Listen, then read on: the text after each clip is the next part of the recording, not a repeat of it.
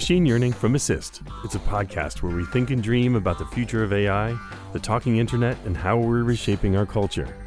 This chapter is an excerpt from our interview with Christina Mallon, and she's talking about a subject area that matters to every single person.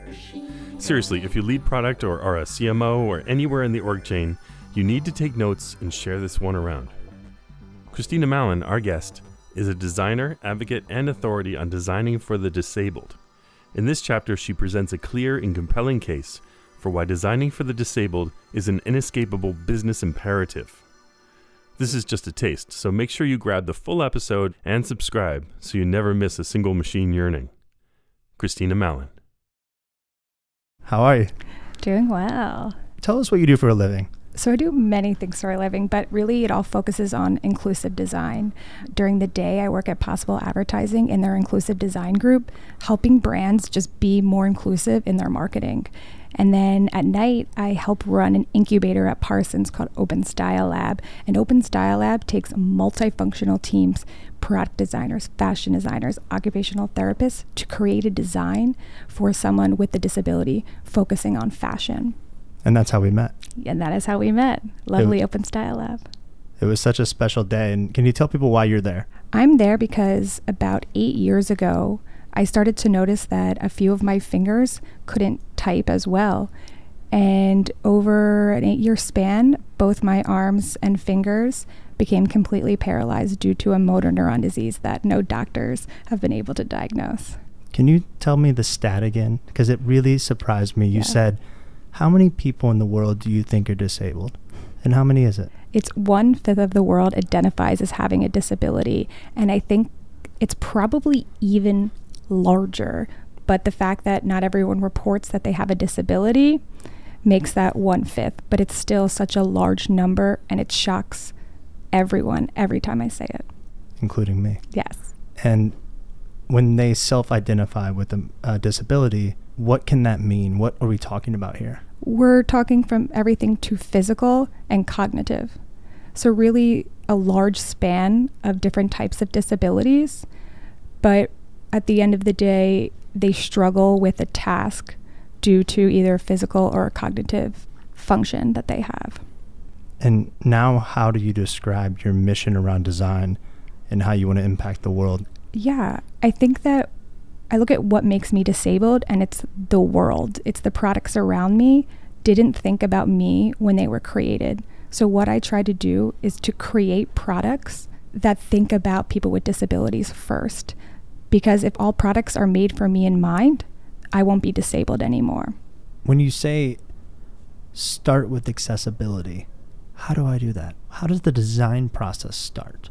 And where do you get inspiration from to know what's right? Yeah. So, what I do is I try to do a lot of prototyping and user testing with people with multiple disabilities. My disability only affects my arm. So I'm not going to be say, okay, this is perfect for people with disabilities, this product because it works for me. I try to ask my friends that have vision impairments or my friends in the seated position or my friends with autism and get their feedback on a product and I do a lot of prototyper prototyping and user testing to make sure that I, I'm covering some of the largest disabilities and getting their kind of check before I'm, you know, saying a product is okay. And, and that's what we try to do at Open Style Lab is that we teach our fellows to use this type of um, user testing and prototyping so that when they go off to their full-time jobs and they're creating products so that is thought of when they're you know creating their own product that will touch millions of people. Can you tell us about a product you saw designed at open style labs that just really kind of blew you away or that is a good example of accessibility first thinking so I could say I actually participated in Open Style Lab, and that's how I found it. So I was one of their uh, clients with a disability. And uh, one really interesting thing that they created was there was a, um, a girl with autism, and she would pick at the linings of her shirt, so all of the seams, and the shirt would come undone. So every day her mom had to get her a new t shirt that's so expensive. And then also, she didn't know as her daughter was becoming a woman, she was ripping her shirt off in public. So a lot of the times they couldn't go to things. And the students were able to create and work with um, some design firms to create a fabric that was unrippable. And then also use some of um, the girl's drawings in her shirt so that she wouldn't want to rip up her drawings.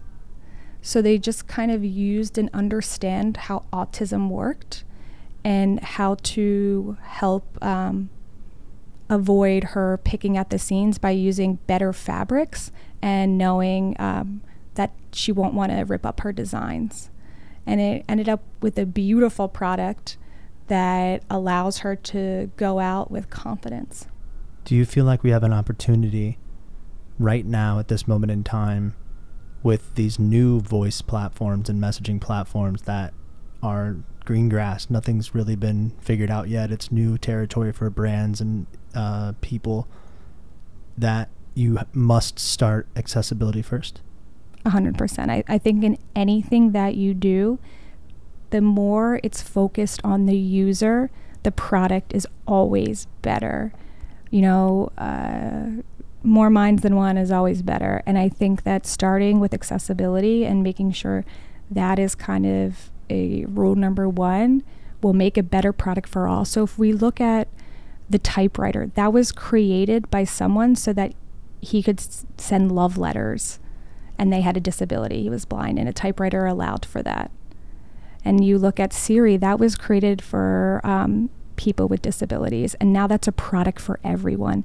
So if we look at some of the best products that were created with people with disabilities in mind, and now it benefits everyone, we need to look at things like that. And that's how we justify spending, you know, the extra couple thousands to make your website accessible or to have someone with a disability on your team and making those accommodations because they could come up with some of the best products.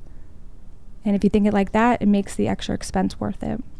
What's an example that you specifically are excited about that you s- you've seen someone uh, really do well accessibility first? Hmm.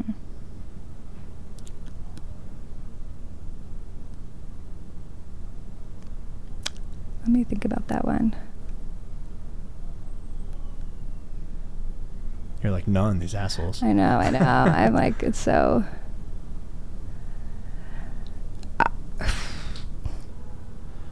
What's the last thing you interacted with that you thought, wow, they really thought through the accessibility on this? That's a very, very good question. Um, maybe a lot of brand new buildings. I was just at Brookfield Place and it was fully accessible, even every single door, um, and everything that from just like reaching items, they were put lower um, on the shelves. Maybe that, but I don't know. Not everyone's thinking about it.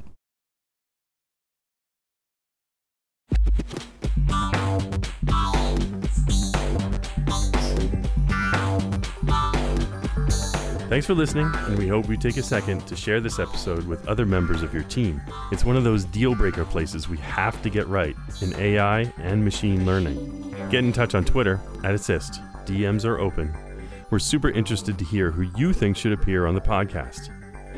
Machine Yearning is made by Paul Chufo and Michael Elsesser for Limina House. Have a great day.